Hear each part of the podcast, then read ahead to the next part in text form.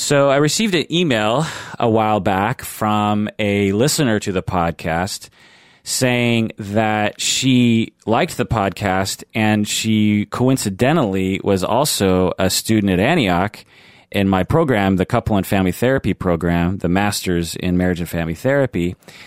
And she said she wanted to meet up and chat. And so she came to my office at Antioch and we talked for a long time. I remember thinking, oh, it's probably 15 minutes, but I think we talked for like an hour or something. Mm-hmm. And I found her to be fascinating because she has a lot of knowledge about depression.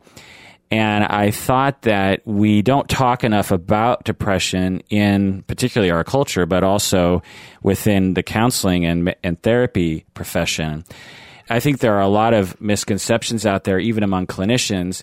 And I thought I would have her on the show to dispel those myths and to, to educate people about depression once and for all. So, why don't you introduce yourself to the listeners? Hi, my name is Odani, and like Kirk said, I'm currently at Antioch, just started my second year. How do you like it so far? I love it. I think it's great. It feels like home to me. Oh, okay yeah, it's great. So, what can you tell us about depression that might not be understood by the general public and clinicians? One thing that is a challenge is trying to describe the experience of depression to someone who doesn't know it firsthand or even hasn't, you know, someone who actually lives with someone with depression or knows them like that it's even difficult to describe the experience of it. Right. Right because a lot of people i would just imagine based on what i've heard other people say and based on my own mind before i was a clinician that when you're depressed you're i don't know just slightly sad or you're temporarily a little down or something. You know, because everyone, even if you haven't had what we might call clinical depression, has had a bad mood sort of day where you're just feeling the blahs. You know, mm-hmm. you have a mm-hmm. case of the Mondays or something. Sure. Whereas clinicians uh, and people that have been through depression understand that it's much deeper than that, much more pervasive, and has m- much more of a social impact, mm-hmm. right? What's most difficult to describe and for people to understand is kind of the day to day experience of someone who's depressed. It's not a black and white sort of experience. You know, obviously someone who has depression doesn't always have it, but when they, the symptoms aren't there, it doesn't mean that they totally feel okay all the time. The struggle that it can be at times of just getting through a day. I was telling you when I met up with you, I decided a few years ago to start writing about my experience and started blogging about it because one of the one of the big things that happens that's intertwined with depression is the stigma, sort of a self stigma. So feeling a lot of shame, feeling embarrassed or humiliated about how you're feeling within yourself, but also feeling that around other people. So that's one big reason why people don't share their experience or don't even want to disclose. Right. So not only does depression create brain circumstances that uh, create thoughts of self reproachment and what's wrong with me. I totally screwed up that conversation earlier, right. or I'm a terrible person. No one likes me. I'll never amount to anything. Not only that, but why am I having all those thoughts and feelings? There's something wrong with me that I keep right. saying such horrible things about me. And if they last for a long period of time, as you're saying, you develop shame around it. And I'm guessing that socially as you start talking about it with your friends if other people have never experienced depression like that they might just say oh well just stop thinking about it or just look on the bright side or your life is so good why are you thinking that what's wrong with you right and you quickly learn that you can't get the sort of support from people. I find that a lot of people that are depressed, particularly teenagers, will find friends that are also depressed mm-hmm. because these other people understand them. And that can be wonderful on one hand because you find people that understand you.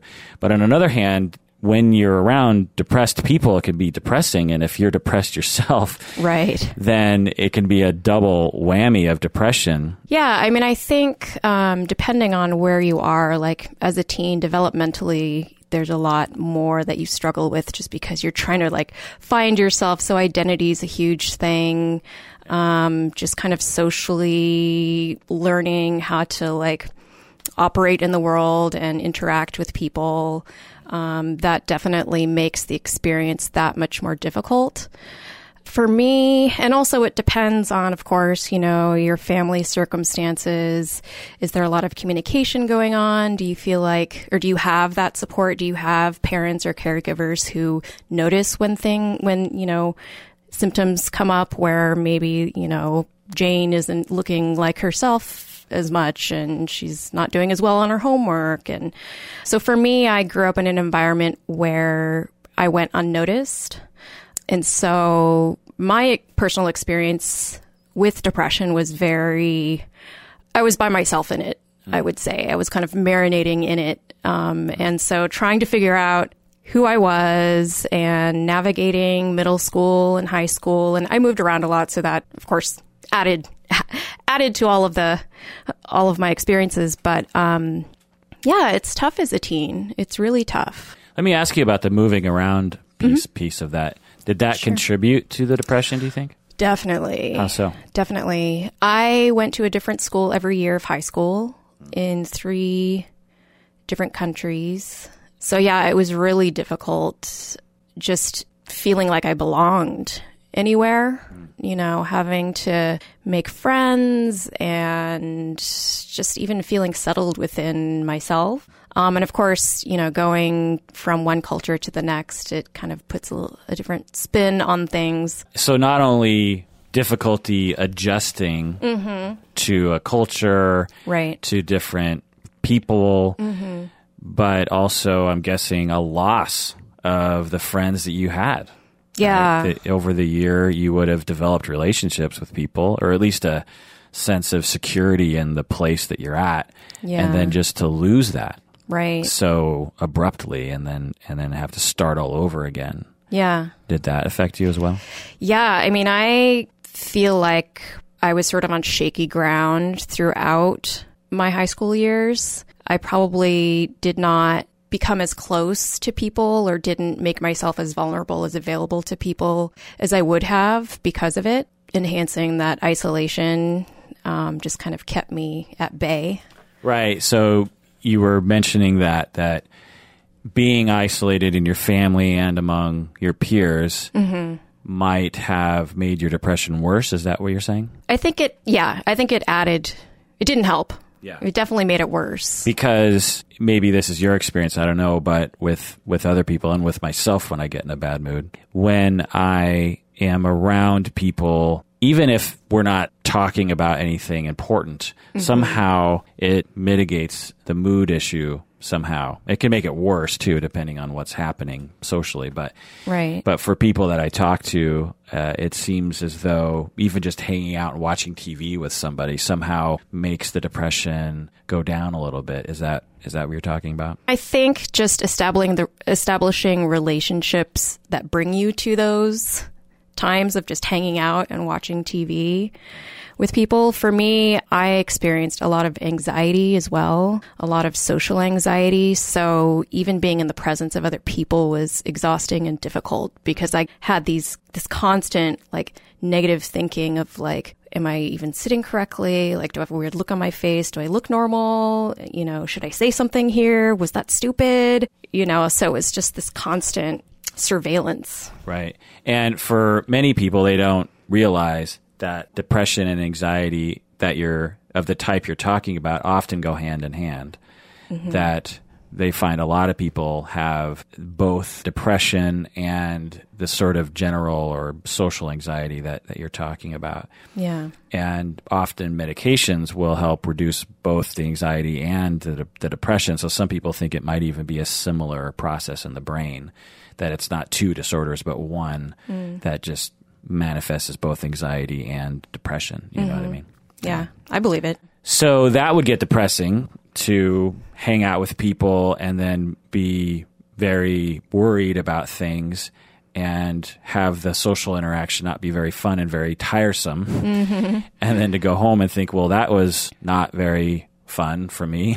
Yeah. and what's wrong with me? How come I can't just hang out? You know, and when you're nervous, then you tend to screw things up socially, so to speak. Mm-hmm. You know, you tend to make Become more awkward. tend more awkward, right? and then you realize that you're being awkward and people tend to shy away from awkward people, not always. And then that can make you feel bad about yourself. And then it's like, well, what's the point in socializing? Because I'm just going to be awkward. And so was, is it's that, too difficult and yeah. yeah and you know high schoolers teenagers can be so mean you know Agreed. Yes. so mean Yeah. And, and one of the things that, that of the myths that I hear about depression and, and anxiety for, for, for people that have depression and anxiety, they don't need to be told this, but, but for the population that doesn't, the, the notion often that I get a little upset about is that, well, just stop thinking those thoughts. Don't you mm-hmm. realize that you're doing that to yourself? Just stop. Right. If the person could stop, they would right why would they want to think negatively about themselves? Why would they want to worry about social interactions so much? Yeah. No one wants that. Right. It, it's a it's a pervasive, intrusive thought that dominates the mind and colors everything that you see. It's not just that you have this tiny thought like, "Oh yeah, I'm a I'm not very I'm not a very good person. No one likes me." It's it's it's not just a tiny little thought. It's it's a it's a booming thought in your mind and you believe it with your mind, body and soul mm-hmm. that you are not a good person Right. and that you're never going to be a good person. Mm-hmm. And why try? Because Right. you always fail and you're you're never going to amount to you know just and there's various different manifestations of these of these intrusive thoughts about mm-hmm. about things. I mean, I'm saying intrusive, but it's it's just a dominating rumination and simply saying to them stop thinking it is ignoring the fact that they're really trying to not think it, but Right. it's hard not to. right and that if it were a choice hey i would have gotten rid of these thoughts a long time ago you know Right. And often the the way that I see it is it's like trying to convince someone that the sky is red instead of blue. You know, because the depressed person is looking up at the sky, you know, and and seeing blue, and you're saying no, that's it's red. And when you're talking to them, you're you're saying your life is good, and you don't have to uh, think those bad thoughts about yourself. They believe that it's true that they're a bad person. That It's mm-hmm. not. It's not just a question. Maybe I'm a bad person. They believe. They feel that it's true that they're a bad person. And and even if you go down the line and say all the good things about them, right the pervasiveness of the depression makes it so that even against evidence, they will still believe that they're a bad person. Yeah. I mean, in the depths of it, yes. You know, like I was saying earlier, they're kind of different shades of gray, we'll say. That, that's usually the color I, I talk about when I talk about depression. Because, yes, there are times, and there have been times where I have felt like I've just been saturated in negativity and, you know, um, just the over, just generalizing my life of like, I'm a failure, I'm inept. I will always feel this way. There's a lot of absolutes when you're in the midst of that kind of thinking. But there also are times, and I still do experience times like these where it's, I can still function daily. Um, and the thoughts will feel intrusive um, because usually now nowadays, luckily through therapy and and, and medication and lots of work, um, I'm able to be here in the moment, not be like stuck in that negative thinking. But every now and then, I'll get an intrusive thought of negativity of like, you know, oh, you're so childish, or wow, that was really irresponsible, you know, and then the the dangerous tumbleweed of negativity can start. So, what about the therapy helped you? Firstly, continuing to go to therapy. That's something that took me a while. I went to a few different therapists and it wasn't easy for me to maintain, to be a good client, I'll say good in quotes, just maintaining therapeutic work. That was really difficult for me. Meaning that it was hard to motivate to go to therapy, or you didn't like your therapist, or you didn't think it was going to work, or Um, I think it was kind of a jumble of all those things. Also, when I started on medication, I'd start feeling better. And so, on the opposite end of feeling like you're stuck in a dark cloud and everything's always going to suck forever and ever, you know, when you're feeling better, you can start to feel like, hey, life is good and I'm not going to fall down there again, you know. So, it can also go in the opposite direction. how'd the therapy work? So I, I've been taking a class in cognitive behavioral therapy, so that's what first comes to, to mind. But Kim's class? Jennifer, Individual therapy in the individual therapy, yeah. Okay. I was like, why isn't it just called CPT? But Yeah. I've been thinking a lot about how thoughts, emotions, feelings, physical feelings also, and behaviors are all intertwined. And so in therapy, it was really helpful to kind of externalize my thoughts, have the therapist draw out and have me speak aloud, which I feel like is a completely different process than thinking to yourself. Um, you know, the thoughts that I was having, um, sort of showing me evidence of, you know, it's not as bad as you you're perceiving, or you have been doing things that you know taking steps to achieve goals that you have. Um, so I think the therapy just having that place and that person to walk you through your brain and out of your brain um, was really helpful and and practicing a sort of mindfulness so that when you're not with the, th- the therapist in the office that you can take that sort of thinking with you throughout your day Your therapist, I'm guessing, built a good relationship with you because you're talking about some difficult things. yes Yeah. So you felt like your therapist cared and yeah and had your back, so to speak. yeah it actually it took a little while to get there How long? oh gosh years few years For you to feel that way with that therapist or with any therapist? with any therapist, just being vulnerable. Even in therapy, when I first started for the few, first few years, I was really self conscious about what I said to my therapist and my therapist judging me also. Was that because the therapist was judging you or just to, No, that was just part of my negative thinking. Okay. Like, that's how powerful it can be. Right. That you would have a lens that you see people through Mm-hmm. that, well, I judge myself, so of course they're judging me. Sure. I mean, I, I'm a lame person. Right. Of course, everyone's going to see that if I reveal who I am. Is that, is that what you're talking about? Yeah. And it's not on that, you know, you're not as aware of that thinking process as that, but that's essentially what's going on is, Right. yeah. So you built a good relationship over time, and then you analyzed your thought process by thinking about the thoughts you had or the cognitions they say in cognitive therapy. Yeah. where you know a thought like I'm a I'm a terrible person or um, or I'm I'm never going to amount to anything or something, and because I've never amounted to anything in the past, and in your mind as you have those thoughts, they're they're not necessarily in a sentence form, right? It's just kind of a notion that pops Right. up in your head, and then you immediately feel bad about yourself, and then that might lead to you like saying, "Well, why leave the house? Because or why go to work or why try?" And so you have this Right. thought, and then you have this feeling, and then you have this behavior, right? Right.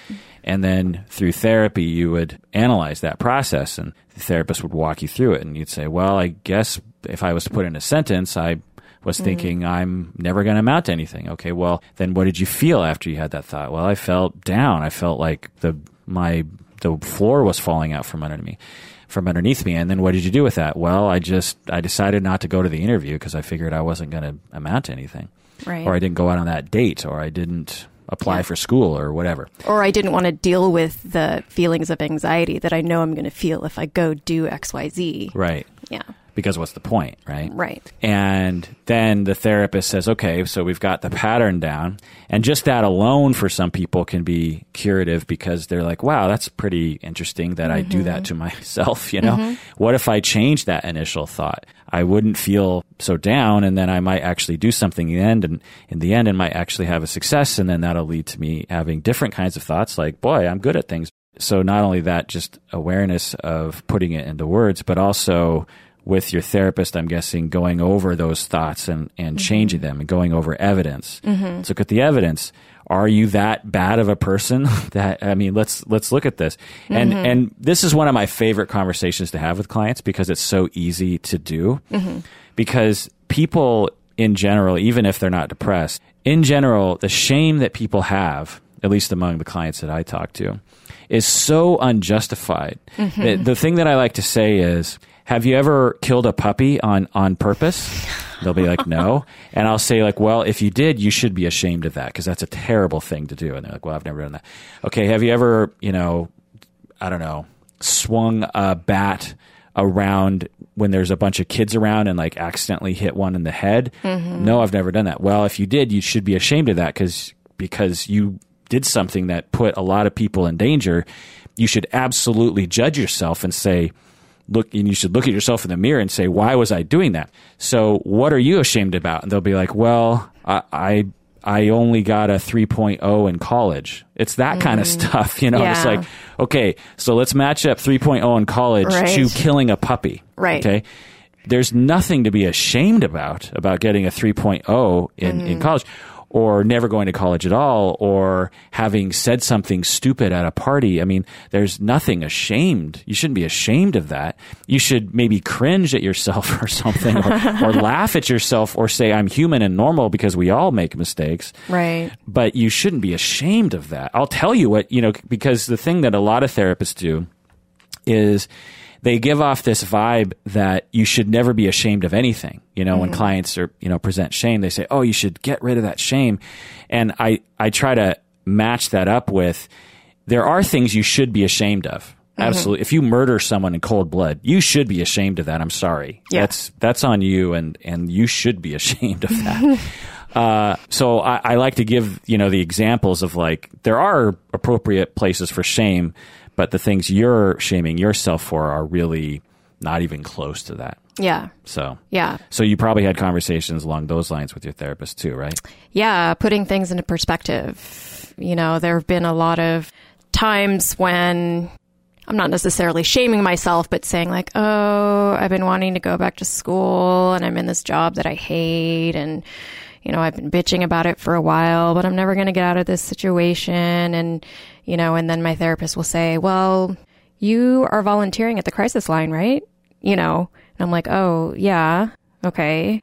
So, how many prereqs have you taken in the past few years to apply for school? And then I start going, okay, you know, like, okay, you're right, you're right, all right, you know. So, so, so what's that like from the client's perspective? Because you know the way you describe it, there's a there's a um, gotcha element to it, yes. you know, and and I could imagine from your side, it's like it's a nice thought. It's like, oh, you're pointing out a good perspective to me that's helpful and makes me actually feel a little better. But right. at the same time, it's like I don't totally believe you, yeah, or me, or something. You know, it, it's sort yeah. of a conflict. You know, yeah. that's why you need that good relationship because the therapist is essentially saying what you're thinking is not good or you right. should change it or something like how is that yeah. well it's interesting because you know as the my years of therapy have gone by they they definitely feel more like gotcha moments. You know in the beginning um it was a lot more difficult for me to believe or even you know if my therapist was giving me this evidence that like actually you are you are working towards something that you want to do i would still internally be thinking to myself like yeah but you know a lot of yeah buts. Um, right because the yeah but is telling someone that the sky is red. It's like mm-hmm. well yeah but you know you don't under, you don't understand. The sky is blue. Right. i know you like to think of the sky as being red therapist you know that's your rosy little world but you don't get it the right. sky is blue and i know it's blue yeah because it's been blue my whole life and right. so yeah one thing that i like to share with people and actually just shared with my individual therapy class. One of the most powerful things that a therapist has shared with me, and it was at a time when I was having a lot of difficulty with anxiety and would have panic attacks and was really paranoid about leaving my house. And so I stayed at home a lot in my PJs. And when I, the few times I'd go out driving, I would be really worried about going under overpasses. You know, I'm like, there's going to be an earthquake right when I'm driving under it, you know? And another thing that was really difficult to experience while I was driving was just simply sitting at a stoplight. You know, I would feel like everybody's eyes staring at me, judging me through the windows, you know, and the windshield. And so my therapist at the time was like, okay, so when thing, when that happens, when things like that happen, I just want you to notice that you're thinking that. And at the time, I was like, well, of course I noted. You know, it's like, I just told you that that happened. So of course I know. And I'm like, okay, whatever. But after, I don't know how long it took for me to kind of get it. But after a while, like that was such a powerful exercise for me to practice because eventually one day I was like, oh my gosh, I'm thinking that. And then it became a choice of like, this is not a thought that I need to be having and it's not really a realistic one. And, right it's not a part of me, you know. Right. So by being mindful and reflective upon yourself, you are acknowledging a, an observing ego, we call it in psychodynamic therapy. You're observing the self and by extension, you're externalizing mm-hmm. the thought that you're having in the moment. Mm-hmm. You're saying it's not me, because if you're observing you, it's a weird thing, and there's lots of philosophy about consciousness and like the parts of yourself. But if you're sitting there at the stop sign and you're in the midst of feeling as though everyone's judging you, and then you stop and then observe that, quote mm-hmm. unquote from the outside, right. suddenly now that notion that everyone's judging you is now not you. Right. You're observing, it's like looking at your foot that's on fire or something. Mm-hmm. It's like, I'm not on fire, my foot's on fire. but wait, I am my foot.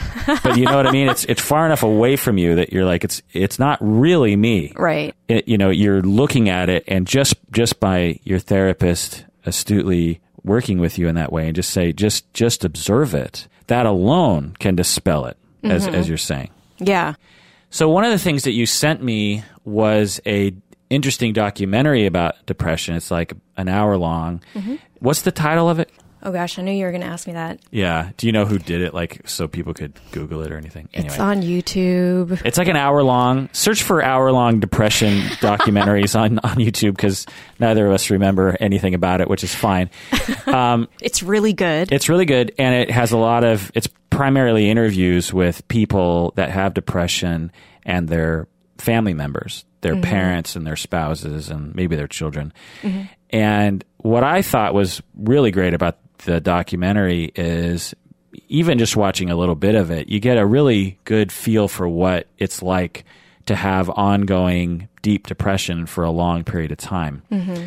You also get to see what the spouses, what it's like for the to be a spouse. You know, there's this one husband uh, of a wife who has depression. They have kids together, and they're probably like around 40 years old or something.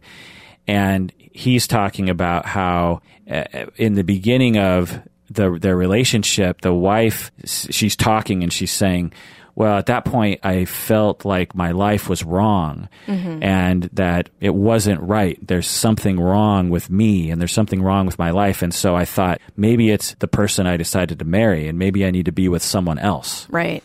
And so I blamed my husband for a lot of things and it caused all sorts of problems and we'd have fights about it. But over time, I've come to realize that it's not my husband and that he's actually a, a, great support for me and that if I cultivate a good relationship with him, it's actually, it actually helps my depression, even though I'm still depressed. And that's, that's another thing about the documentary is, is it's not like everyone is suddenly not depressed. I mean, it's, it's more like how can we manage our depression as best as we can? Yeah. It's very, it gives a very realistic view from different vantage points. Right. If you're going to have depression, how can you live with it? Mm. And then the husband is saying, yeah, at first she was blaming me for things and I didn't know what to do and I was trying to help her. And now she doesn't blame me anymore, but I still see her depressed a lot and, and really care about her. And so I thought that was a really powerful part of it because I, I see that a lot. I see, mm. and it makes sense, right? If you're alone in your depression, and you're you have all these negative thoughts and negative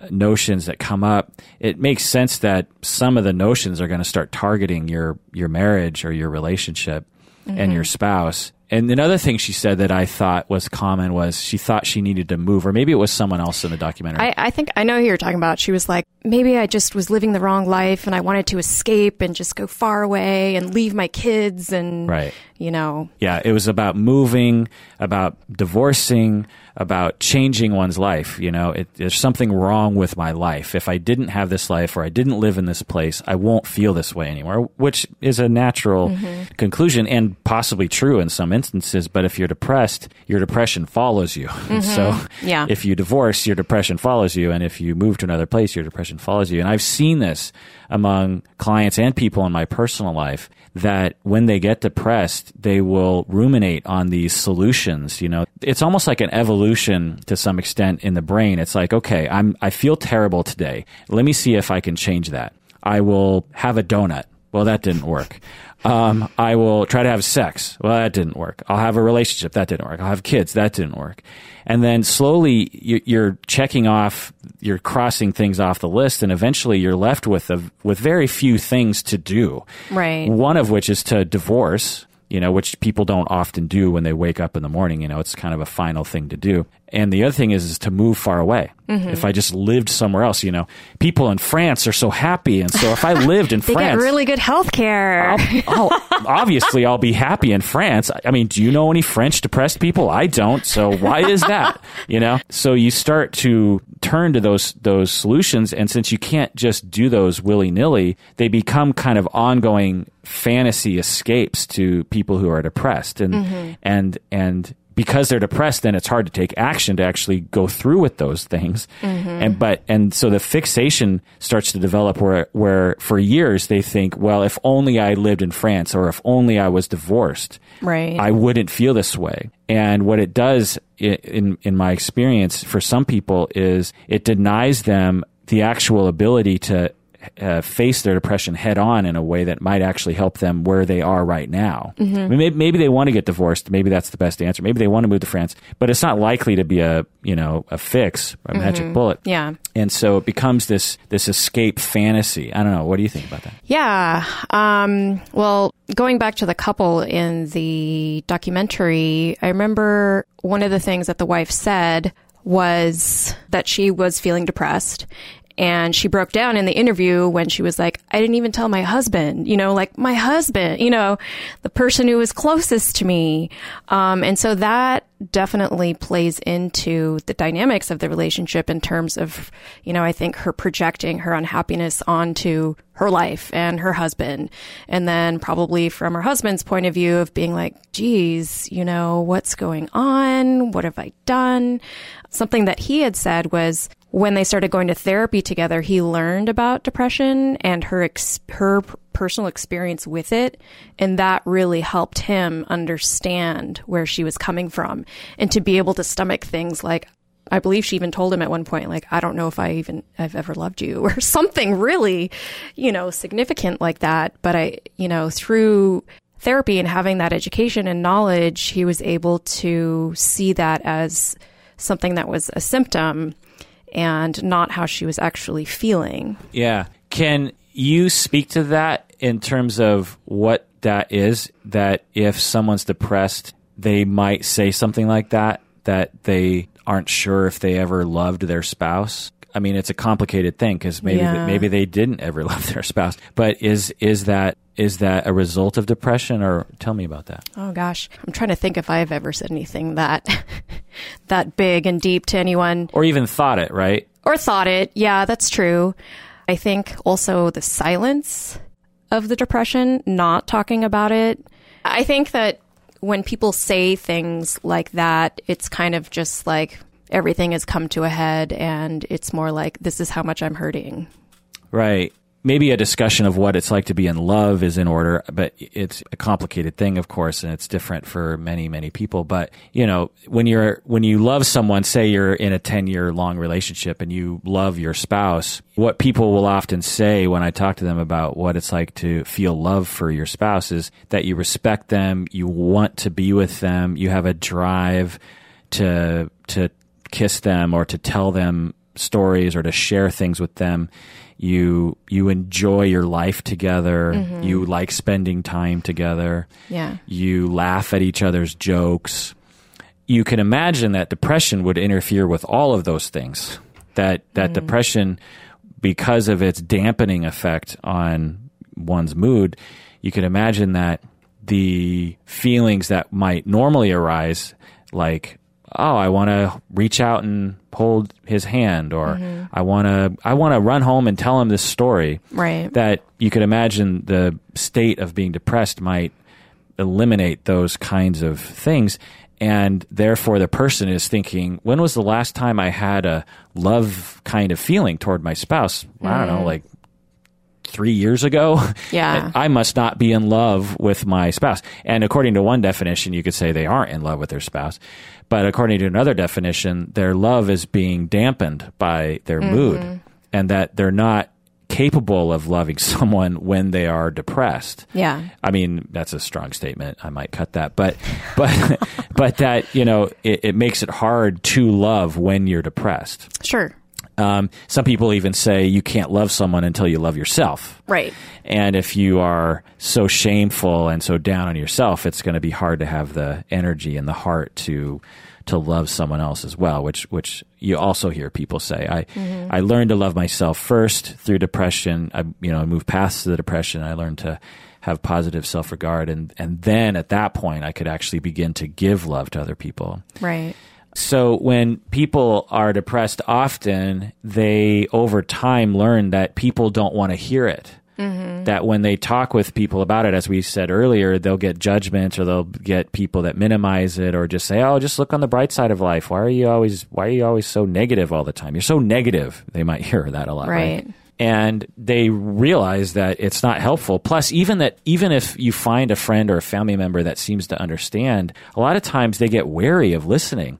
And but even in addition to that, the depressed person will see themselves as wearisome, even though they're not. This is a conversation I have a lot with clients. Is I'll say, well, how many people do you talk to? Because because I actually mm-hmm. am a personal believer that everyone, regardless of if, if you're depressed or not, needs to talk with someone once a day mm-hmm. in a real way.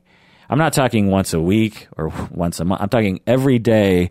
We need to have a sit down with whether it's Connection. yeah, you're walking around the lake and having just a regular conversation about what happened that day or even something more intense, but every day. And so if you feel like there's something wrong with you and you don't do that, then you become even more depressed, right? And so you live in this silence of, well, I can't share this with people. Like I had a client that was depressed pretty much all, or that was suicidal pretty much all the time. Hmm. She had never taken an action. She had never actually had a plan, but she had pretty much every day this mm-hmm. thought in her head like well you could always just end it all if you killed yourself or you know how nice would it be if you were never alive? Mm-hmm. You, you, you wouldn't suffer anymore. That that'd be a good thing and no one would really cares about you anyway so what's the difference? And every day there was there was that thought and she could not share that with other, she felt she couldn't share it with other people because that's a shocking thought to share with someone Right. that doesn't understand what it's like. If you mm-hmm. shared that thought with the average person, they would either be traumatized or they would be shocked and they might call the police. Right. or they might instantly try to fix it or Right. they might say that I don't know, it just it creates a lot of anxiety for people that don't know that this is really an ongoing thing and that a lot of people silently have these thoughts. Mm-hmm. And so you learn not to even share it with anybody. And then the spouse, like this husband, doesn't even know that their wife is having these thoughts all the time. And to live in that isolation, you can imagine that would put a damper on your feelings of love towards mm-hmm. your spouse, right? The Oh, yeah. distance that it creates. Yeah, definitely.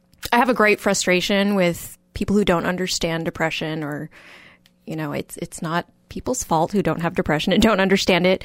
But I'm just kind of stumped on like how besides talking about it and like educating people I, I don't know. I, I just, that's something that I think about regularly is I don't want to feel like I'm bashing people for not understanding and, you know, damn you, you've never had depression, so you suck, you know? Well, it's kind of like racism or something, right? Yeah. It's like, it's like people that have a racist attitude towards black people or something. You want those people to stop thinking that way. In the same way, we want people to stop having misconceptions about depression or to mm-hmm. minimize what it's like. I can imagine it'd be frustrating. Yeah, this might be a little too strong of a comparison, but it's almost like I don't have the privilege of knowing what it's like to not live with depression or to live without depression. It's absolutely. I mean, if you're saying that's the strong statement, Yeah. no, no, that that's a that's a well-known literature uh, topic is to suffer from a mental illness like depression, if you want to call it mental illness, is absolutely a lack of a privilege. Yeah, Pe- people people that don't have depression are absolutely more privileged because now, you know, not only is it easier to live life without depression, but you don't have to, as a non depressed person, you don't have to deal with the fact that no one gets you. Right. you don't have to deal with the fact that you sometimes can't even go to work because of it. Right. And maybe need a day off, but of course they don't have that. So there are systems of power that don't even acknowledge it. Yeah. Sometimes it, medical insurance doesn't even c- compensate for for mental health services. Mm-hmm. Or they force you to see particular people, or they make you have a big copay or something. Right. And so you're absolutely disadvantaged if you have Yeah. depression a- in the same way that you're disadvantaged if you are in a wheelchair or if you're a black person or if you're a woman or if you don't speak native English, you know, so Right. in America. So yeah, absolutely. Yeah. I knew that. I'm in I'm taking internalized depression. Good. I'm trying to be too nice. No. I would like to help everyone understand. and you're frustrated because it's hard to make everyone understand. Yeah. Yeah. And but you're trying. You're on this podcast, one. Yes. Two, you have your blog. Tell us about your blog. So my blog has sadly been um, neglected a little bit since I started school, but um, it's silentretreat.wordpress.com, I believe. It's kind of a mixture of. I, initially, I started it to post like poetry and music and all this stuff, and then when I decided to come out as a depressed person, I started journaling and sharing, you know, poetry and stuff from, you know, since I was a teenager when I started feeling depressed. I don't know, it just felt really good to kind of put it all out there. Um, and I sent it out to friends and family and actually got really great responses from people who were appreciative and You sent it to your family. I did, yes. Interesting, because it's basically kind of like a journal, right? Mm-hmm. How did they respond to that? Um, really well. Uh, my dad, especially. Um, so we've growing up, we've had a strained relationship. He's been distant, and um, so that that has always been difficult. Um, and he's he's a man of few words, and they're usually not having to do with emotion. So um, Is he Asian? he's not. Oh, My mom is. oh, he's the white one. He's the white one. Grew up in West Seattle. Um, we didn't have a very close relationship, not a lot of communication going on. You know, he didn't know about about a lot of my experiences with depression. In fact, he didn't think that it actually he didn't think it was a valid thing that existed. He was of the the thinking that it's all in your head. You know, just put it out of your mind. Pull, you know, pull up your bootstraps. It's totally fine. It was kind of scary putting myself out there and sharing it, but I just felt so strongly about it. And I kind of was at a point where I'm like, God, this sucks. I'm tired of this. Like, this is what I'm dealing with, and this is what people deal with, you know? But over time, I can't remember exactly how. I know it wasn't, didn't come directly from my dad, but someone was telling me about my dad's reaction to it. That's a really bad story because I don't remember it. But just to say that it touched him in a way. Um, and he actually fell into a depression last year out of nowhere. I mean, it was just kind of a surreal experience all around. So now he definitely understands and appreciates and respects what it's like. You know, you're getting older, you're losing certain functions of your body, or you might lose certain identities, like you're no longer ambitious about your career and you wonder what's the point or what, what have I done with my life or where am I going or I'm going to die soon or Right. Or my friends are, di- you know, Yeah. so many huge changes. lots of losses. Yeah. Naturally, as you the older you get, the more people you've lost, the more pets honestly you've mm-hmm. lost in your life. Well, as you talk about it, it's interesting because and you were saying this earlier that it's almost like the coming out process. And I don't think I've ever thought of depression in that way.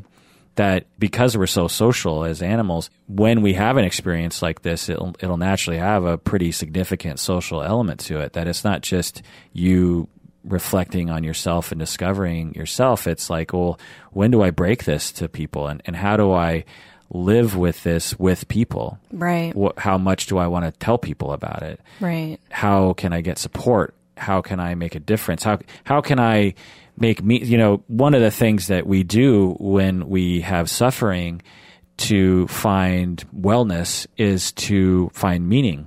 Right. So if you've been raped, for instance, there's a lot of horrible suffering that occurs after rape. But one of the things that a lot of rape survivors will do is they will become an activist or mm-hmm. they'll have a blog or they'll, you know, be a, become a counselor and talk with, you know, rape victims.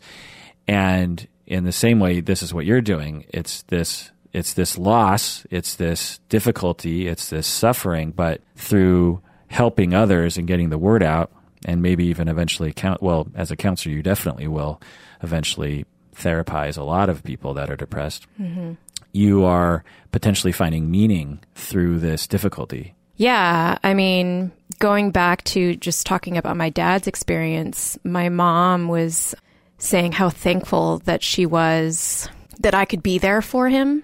Um, you know, we actually, our relationship changed pretty significantly um, as a result because all of a sudden he was coming to me and really he was making himself really vulnerable and asking me questions about my experience and like allowing me to support him um, in whatever way I could. Um, and so I just remember my mom saying, you know, like, see, you know, you're a fighter and you've had some really difficult times, but you can be there for people and you've been able to be there for your dad. And I don't like that he went through that experience, but I really appreciate that I could be there for him in that way. Right. And because you had done so much work prior to that, and because you had put yourself out there and come out of the closet, it created this unknown opportunity that you didn't know prior to the opportunity happening for you and your dad to deepen your relationship and you to have the benefit of, of helping him. It feels good. to- Yeah. To, help him, I'm guessing. Yeah. And so, you know, good for you. And, Yeah, and a, a lot of, uh, there's a lot of strength in that. you know. Yeah. Thanks. Um, you mentioned internalized oppression class. Tell me about Yes. that. Uh, I'll I'll give a little preamble. It's a famous class at Antioch that was started by my colleague Jerry Saltzman. There's four of us marriage and family therapist professors, and he's one of them. And a while back, he started this elective course called internalized oppression. And he just to set the stage for him he's i think he's like 76 now or 75 and everyone loves him and he's always got a big smile on his face. he has face one of the best smiles in the world. yeah. and he's nice to everybody and he's he's always walking around with flowers from his garden and at at at faculty retreats he likes to sing songs and dance he makes us all sing songs and dance and yeah and everyone loves him and incidentally i keep track of outcomes at antioch in terms of uh, student satisfaction of professors and he is consistently one of the, if not the most highest rated professor in all of Antioch. Wow. so, which is saying a lot. I mean, there's hundreds of professors, you know. So, so he started this this elective, and and at first, I think it was just something like once a year or something, you know, because these sorts of electives don't usually have as many people that sign up for it. But eventually, it became just through word of mouth mm-hmm. the elective to take in the ma- and the, and in marriage and family therapy, you really there's only a a couple elective spots that you can even fill. Yeah. And this class is always full. And what it eventually it did was it eliminated him from teaching any other class. Oh, really? I Yeah. didn't know that. Yeah. So because we as professors can only teach so many classes a year, and so he's good at teaching a lot of classes, but because he teaches this every quarter, and because I believe that's the best place for him to be. I mean, he he Yeah. because we were talking about it, it's like he could easily teach these other classes, but that would mean he couldn't teach internalized oppression. And I was like, look, people value internalized oppression so much that you know we can find other people to teach these other classes, but internalized oppression is only taught by him.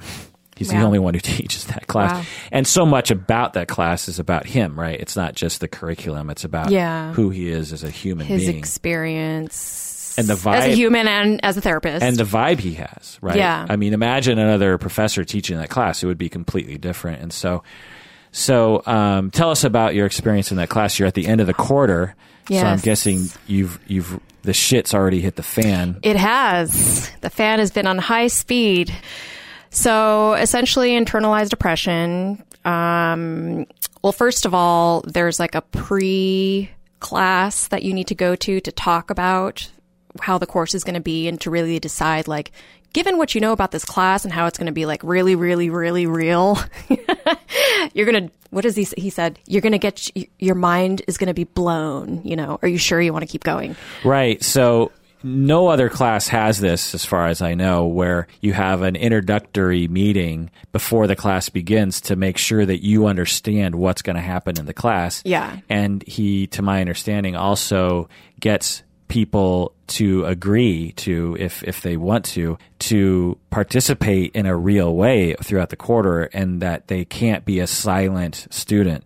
And they mm-hmm. can't be, they have to invest themselves in the process. Mm-hmm. There's going to be a lot of emotion and there's going to be a lot of tears and a lot of laughter and you can't be a you can't sit back because it'll actually harm the process. You'll Yeah. if you're one of those people that likes to be quiet and safe, which is fine, but don't take this class because if you do, you'll actually potentially hurt someone's feelings because they're going to put themselves out there and you're going to drag it down. That that's the kind of preamble he has, right? Yeah, and by by electing to be in the class, you're saying I'm willing to bare my soul. Like I know that that's a part of the process, and it is a process, and you have to be part of it. You know, because you're looking at um, one one aspect or one I target call it a target identity usually like a minority identity uh, or oppressed identity that you specifically want to look at and address in the course.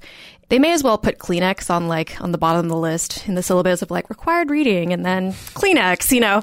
Um, it's always circling the class um, in a very good way. For most of the quarter it's a lot of observing Jerry um, Saltzman sort of in session with your classmates one on one, displaying different sorts of therapeutic techniques. It's yeah, it's an amazing experience. I really, I personally think it should be required. But yeah, I mean, it, it it's some heavy, deep work. If anyone's interested in in Antioch multicultural perspectives as a prereq for the course, so that you kind of get an idea of what you're going to be looking at.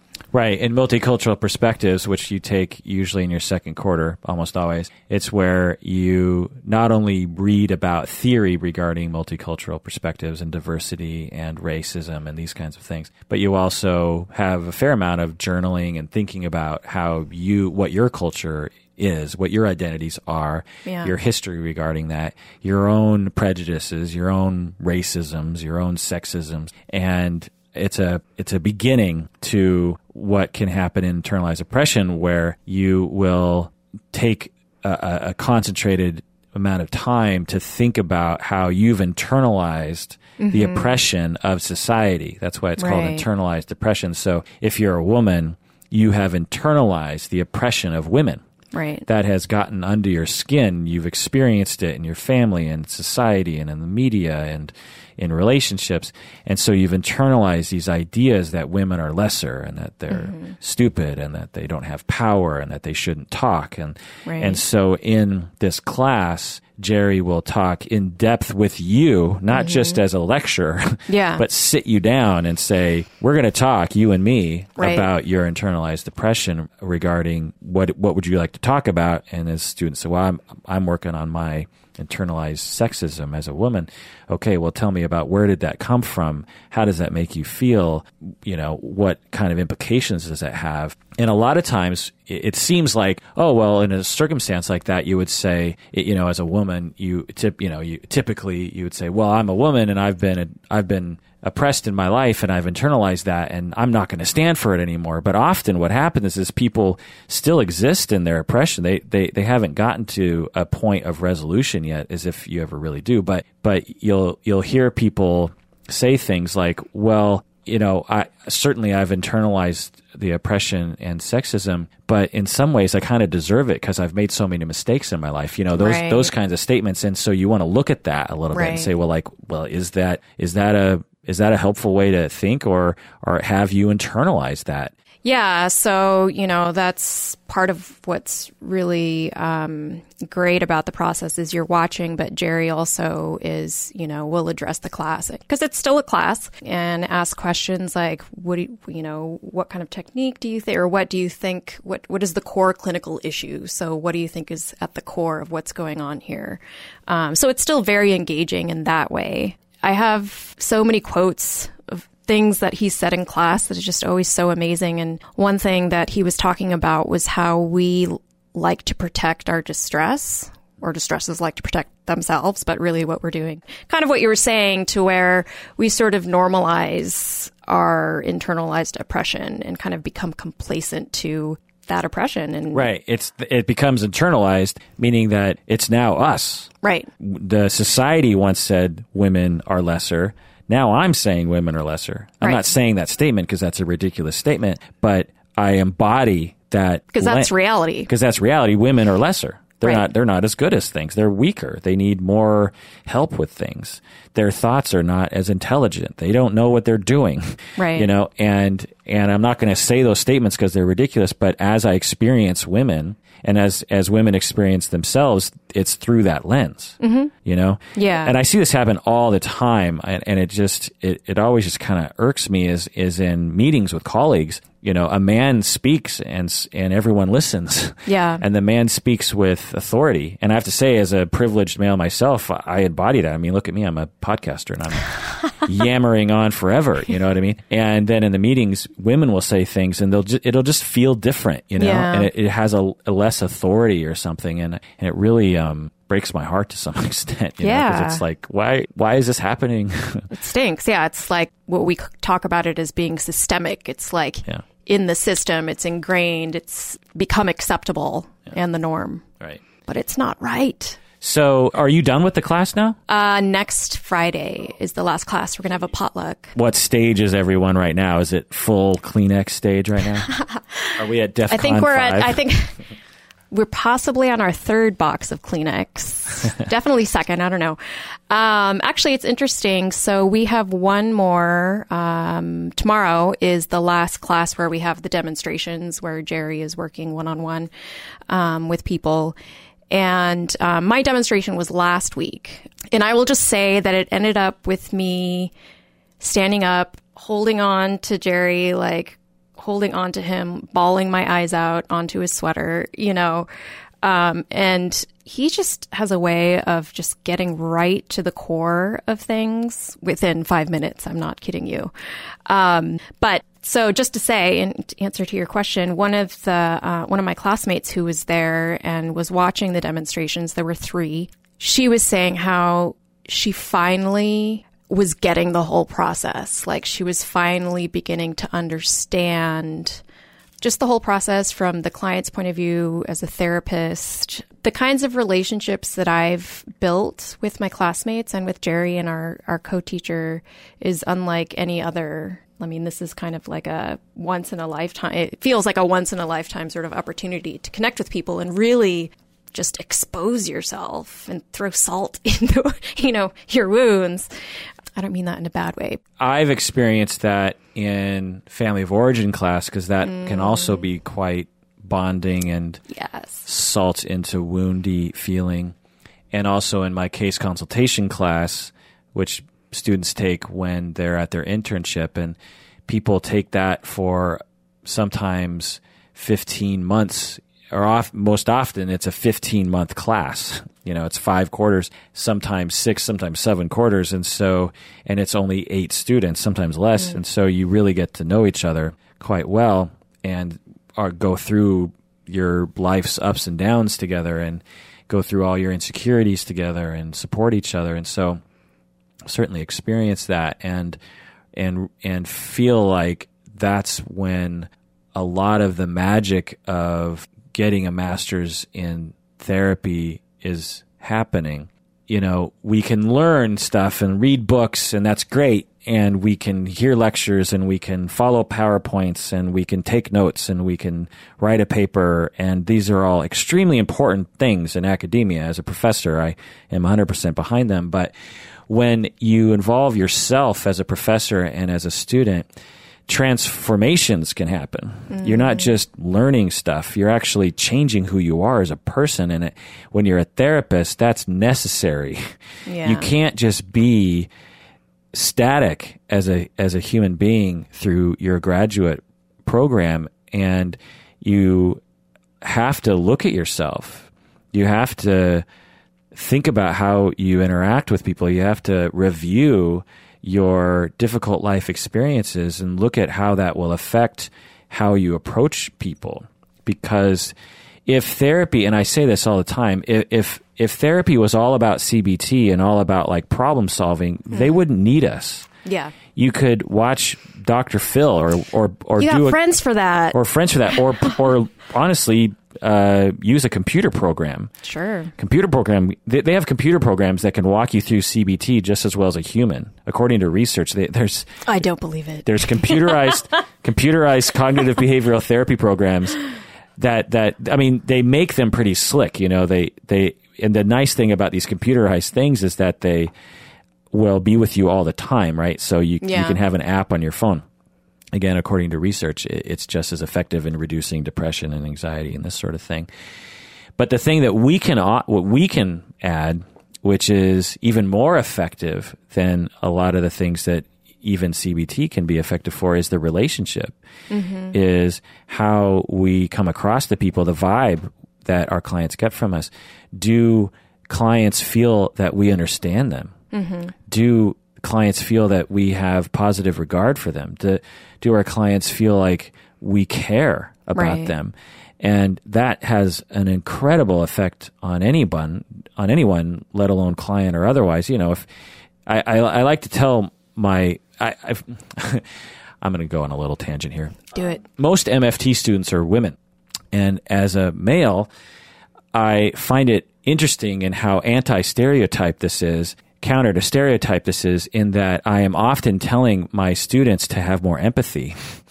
Uh, there's something, uh, not that they don't have empathy, but I think we've created, and I think in their internships, they're not encouraged to do it or something. There's not a lot of talk or emphasis on just em- empathizing with people and mm-hmm. just phenomenologically being interested in someone's experience. Yeah. It's seen as something like, well, yeah, I was just providing empathy. I didn't actually help them at all. I just, I just, li- I just listened. Oh, that empathy thing. Yeah, whenever I hear I just listened or in play with children, they say, "Well, I just played with the kid." And I'm like, "You just What are you talking about? You just? That's not just. That's the best." Yeah. You know, like forget about skills. Those are skills are great. This is what we can provide as human beings. Mm-hmm. And in order to provide that, in my experience, we all have to at, at throughout our career look at ourselves and have these crying moments into Jerry's sweatered shoulder. we have to have those, otherwise, our empathy becomes blocked. Our ability to sit with someone mm-hmm. becomes compromised. Am I making any sense? Yeah, definitely. I'm rambling. No, you're not. Okay. You're bringing up Well, ramble over, by the way. my turn. Yeah. So I'll throw out another quote of Jerry's. He said in one class, "We are we're humans first and therapists second. You know, so like what we were, what you were just talking about. Um, we're humans, and so we're gonna have those internal reactions. We're gonna feel things. The things that your clients say are to remind you of things in your personal life and and possibly be provocative provocative emotionally so and that's one thing that um, clients i mean even as you know before i started going to school i didn't think about the fact that there's a lot of internal work that you have to do as a therapist because when you go in to talk to a therapist, you're talking to a human being. You know, they have skills, they have knowledge, but there's all this stuff going on, you know, inside of them. And so a big part of the work that I'm finding um, to become a counselor is to look at your prejudices, look at what's triggering you, you know, look at the thing that happened when I was two years old was really traumatizing and look how it's like affected me throughout my life and I still carry it with me. And how is that going to keep me from being able to listen to this client? You know what I mean? Like Right. my ramble is not as long as yours, but I, but it was making sense. no, shorter rambles are better. yeah, a thing that I often tell my students is before you were a therapist, you could be a regular human. Be, uh, you know, when you enter graduate school, you can no longer be a normal person in that you have to look at yourself a lot Oh yeah. and you have to question yourself a lot. You know, if you're a regular human and you meet someone at the store and they kind of irk you, you can just be irked and you can go home and you can complain about the irksome cashier. Mm-hmm. But if you're a therapist, that's you can't do that anymore. I mean, you can do it at the you can do it at the Safeway or at the grocery store if you want to, but with your clients, you can't do that. If if your if your ther- if your client irks you, you can't just go, "Well, I'm irked." Right. You have to go, "Interesting. Why am I irked?" Right. Is that is it because they're a different gender? Is it because they're touching on something in my life? Is it just that they're irksome? Mm-hmm. What, what's going on here? You can't just simply live your life. You mm-hmm. you have to reflect, and so yeah, it's along the lines of what you're saying. So getting back to depression, what else would you like to talk about regarding depression? Anything? You know, we were talking earlier about kind of my coming out. I encourage people to do that. Being able to go and hang out with my friends and get comfortable with talking about something that I've been carrying around with me um, and has really been holding me back from a lot of things. To be able to share that in a way that I didn't feel ashamed has been huge. The more I talked about it, the more kind of normal I felt in a way, you know, and I could kind of own my experience in a different way. Um, and it just became more manageable to me. And I think a big part of talking about it is that other people have stories too, and they have things to say, and they want to talk about it. Yeah, I think what you're doing is great. And I'm sure it's helping a lot of people. And as a therapist, I'm sure you'll be able to help a lot of people as well because you understand it so well. I'm curious, and you don't have to answer this, but how your depression manifests currently. Like, what's that experience like? Yeah. Like I, I'll go through phases, two or three days of not taking a shower, staying at home all day, snuggling with my cat, that much more than I usually do, um, and sleeping a lot Because, because I just feel exhausted. It's very much a physical thing, okay.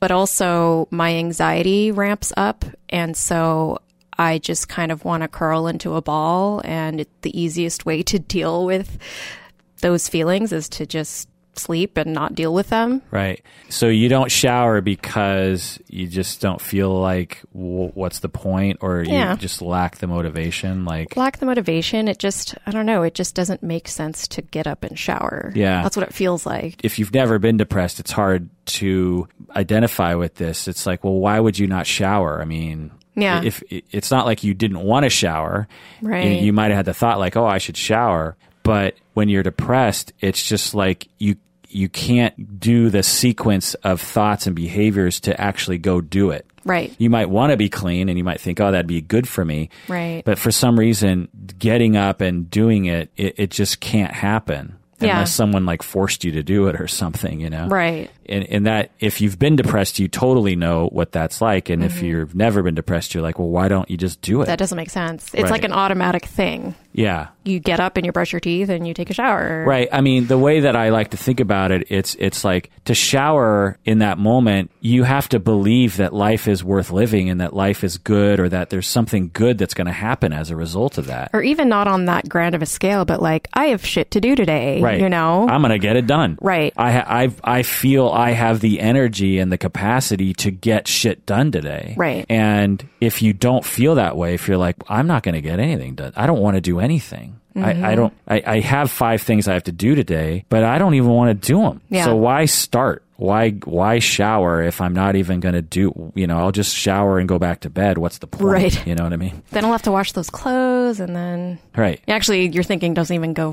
that far down. Yeah, and I think, and tell me if this is also part of it. It it almost feels like kind of like recharging of the battery to just sort of cocoon Yeah. cocoon yourself. You know, Yes. it's almost like you know if you're sick, for instance, you just you just want to lay there and recoup. Yeah. So when you say your anxiety comes about, what how does that manifest? Well, so going back to CBT, it's this vicious cycle. So I have a tendency to procrastinate, which is not good for people who are depressed because it just kind of perpetuates that process.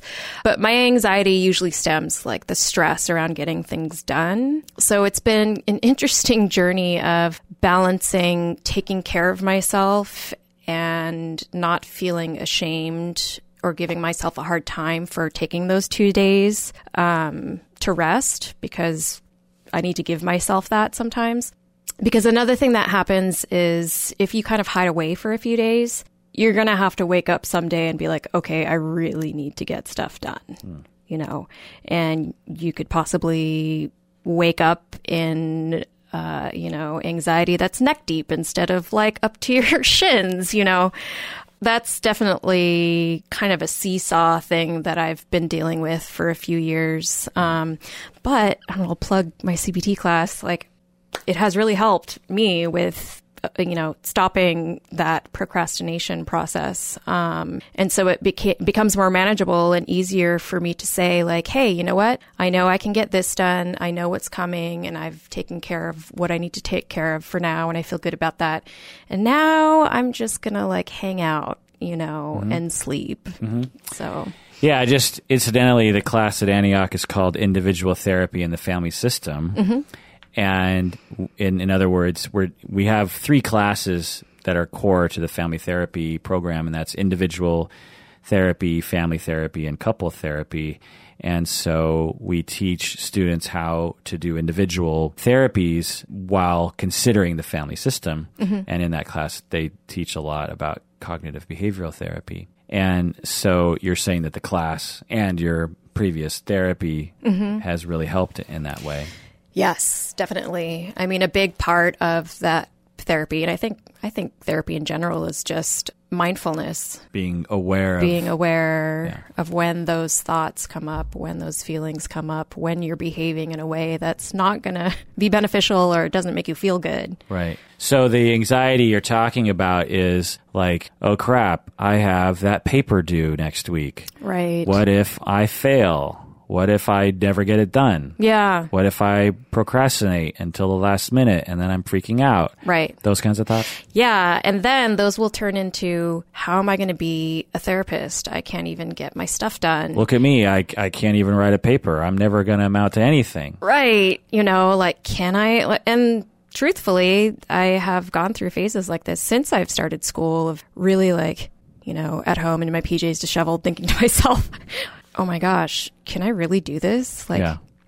yeah. Well, the thing I've said, and my listeners have heard it, and maybe you've, I don't know, how many podcasts have you listened to? Like just one or no? no, I've 10 maybe. Okay, so maybe you've, you've heard me say this before. Is that the th- the thing I say to people around your stage is the question I ask is, do you believe that you can listen to people? Hmm. You do? Yes. Yes. Yes. Then you'll be fine because that's a majority of what therapy is. yeah. Is listening and conveying that you understand what someone's saying. Empathetic listening. Empathetic. Well, yeah, but sometimes when you say empathy, it's like, oh crap, I have to convey empathy. It's like, no, just just listen. Mm. Yeah, just just listen well. Pay attention to what someone's saying. They're talking about their day at school, and you're like, oh, tell me more. Oh, I get it. So you were bullied at school today. What what happened? That must have been really hard. What you know, it's not complicated, Right. and that itself is a major curative action that you can do it in any relationship, let alone a therapeutic one. Because what happens in graduate school is you're learning all these theories and concepts and research and, and all these different ways of being a therapist. And it's overwhelming because you're like, how am I going to do that? I, I can't even keep, I can't keep any of it straight. And what I say is, can you listen? Because we don't teach much about empathy and listening because we figure you are good at that already. Mm-hmm. Otherwise, you wouldn't have chosen to do this. right. So, you know, y- be, by you know the way that graduate school teaches, you you at the end of the day think I'm going to be terrible because you're, we don't test you about empathy. You know, imagine if every other paper was about how good of a listener you are. You would have this representative sample of your papers that emphasized your strengths. Mm-hmm. And so, if you can listen and just relax and listen to someone, then you'll be fine. Yeah. All the other stuff is extra to that. Yeah. Thanks. So don't Speaking ever- of keeping things in perspective, Yeah. I mean, the other thing I like to tell people, which is both kind of disheartening and scary, but I think to some extent helpful, is that for the vast majority of people that I know, and for myself included, we as therapists don't feel like we know what we're doing until five years after we graduate. I've even heard and had a few uh, professors tell me, you're, well, I've heard that, but also like, really, you're never really going to feel Yeah. certain because we're, what? We're human? Yeah. Well, I can say for myself from years five to 10, maybe 15, there, there was a difference, but and I definitely feel more confident and more at ease at you know how long have I been doing it now? 18 years ish or something. But I definitely felt something around five years. Hmm. I mean, it's it's probably not five exactly for everybody, but for, for whatever reason, it was exact exactly that for me. In that I remember feeling this sort of change that I realized, oh, I mean, I've been confident to some extent prior to this time, but now I, I finally feel like I'm I'm good at what I do, mm. like in a consistent way. It wasn't like I think, but prior to that time, particularly when you're an intern, you have more days where you feel like you have no idea what you're doing than you have days where you feel like you kind of know what you're doing. I Cannot wait. Yeah. Like I honestly can't wait. Yeah. and then after I graduated, I would have like alternating days, like, wow, I'm a good therapist. And the next day I'd be like, what am I doing? Why did I, why did I do that? You know? And, and that's all normal. Yeah. And so it, uh, that is scary, but I think it also puts in perspective where you're at in the process that there's, there's no expectation you should know what you're doing yet or feel confident. That's that's mm-hmm. an unrealistic expectation. It's a very unique profession in that way. Yeah. I mean, do you think that because, you know, as a therapist, there's so much going on up here in your head. You know, you're so mindful of so many things internally and externally. Yeah. I mean, would you say that it it takes on average 5 years or however long it takes to sort of meld those two or Yeah, I mean, it's a hard thing to describe and even communicate about or even know what you're asking, but I I yeah, I think it does take a long time because you for instance just the topic of countertransference. Mm-hmm. Okay there's many different kinds of countertransference but you know like the process of being annoyed with a very aggressive male let's say.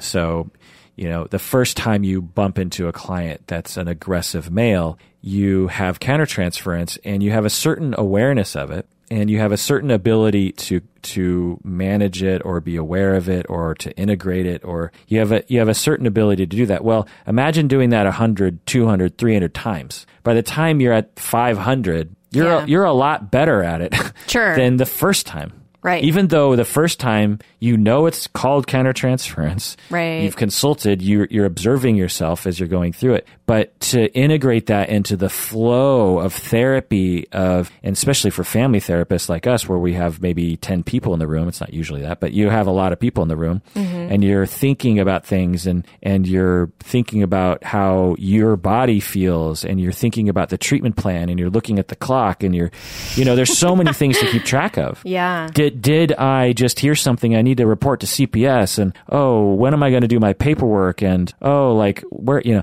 there's so many things to be thinking about. It takes a long time through repetition to get used to all those thoughts running through your head and eventually they just become automatic to some extent. So you can concentrate on things that need concentrating on. Sure, that makes sense. Plus, you're interacting with so many different kinds of people, yeah and so every type of person every type of person. Yeah, that's another thing I tell my family of origin, my first quarter students. I say, previous to this date, you could avoid 99% of the population because you hate them.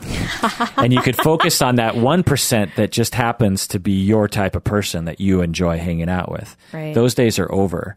You're going to be intimate with every kind of hundred you're to you're to be intimate with everyone. You're to be sitting down across think of the one group of people that you hate you know and since a lot of therapists are liberals you know it's like well okay you're going to have to sit down with like ultra religious republicans that are staunch fox news people and you're going to have to have compassion for them and empathy and you're going to have to listen to them talk about fox news and you're not going to talk about that you disagree with it and you're going to have to say i understand what you're saying those days are now beginning Wow. because half of your clients are going to be Republican just by the definition of averages, you know, because half of Americans are Republican. So, and when, and I say that to students are just like, ugh, because I think for a lot of people, they have this romantic vision, which is false, that they're going to treat their kind of people. Right. You know, they're, they're going to be a therapist for people like themselves. And that just is not, particularly in the beginning in your career. As you work through your career, you can choose your clients more easily if you want to. A lot of people don't, but you can if you want. But when you're at your internship, forget about it.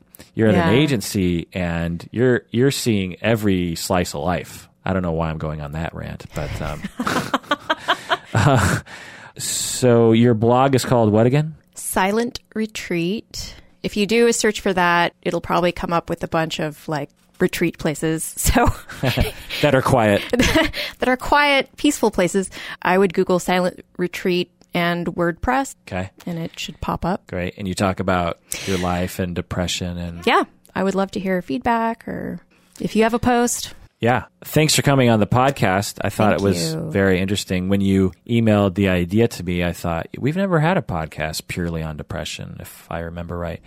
And since it's such a common experience for people, that I thought, man, we really need to do this. And I, I think that you helped paint a good picture of, of what it's like to have depression. Oh, I had one more question for you. Yeah. So some people would say, so she has depression and anxiety. How is she going to help people? How, you know, if she's depressed and anxious, how is she going to be a therapist? Oh, right. How how can I deal with it? Well, not only how can you deal with it, but, you know, you're broken yourself. How can you fix someone else? Oh, right. Well, first of all, I'm not trying to fix anyone.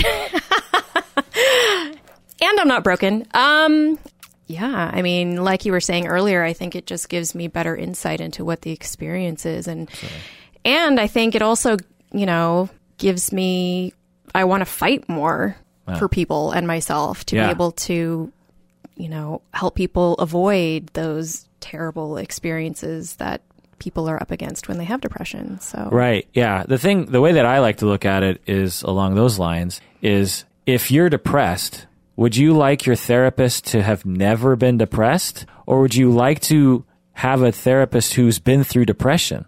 Oh yeah. I'm guessing most depressed people would rather have a therapist that's been depressed and knows what it's like. Right. Uh, all right. Well, that does it for another episode of Psychology in Seattle. Thanks for joining us out there. And please, if you're depressed, get help. And if you are around people that are depressed, listen to them. Mm-hmm. Don't judge them. Don't tell them to look on the bright side. Don't try to problem solve. Don't try to problem solve. Just be a friend. Yeah. Don't feel like you have to fix the problem. Don't don't feel like you have to Even say anything. even say anything. Don't blame yourself for the depression. It's it's theirs. It's not yours. And do all those things. yes. Be nice. So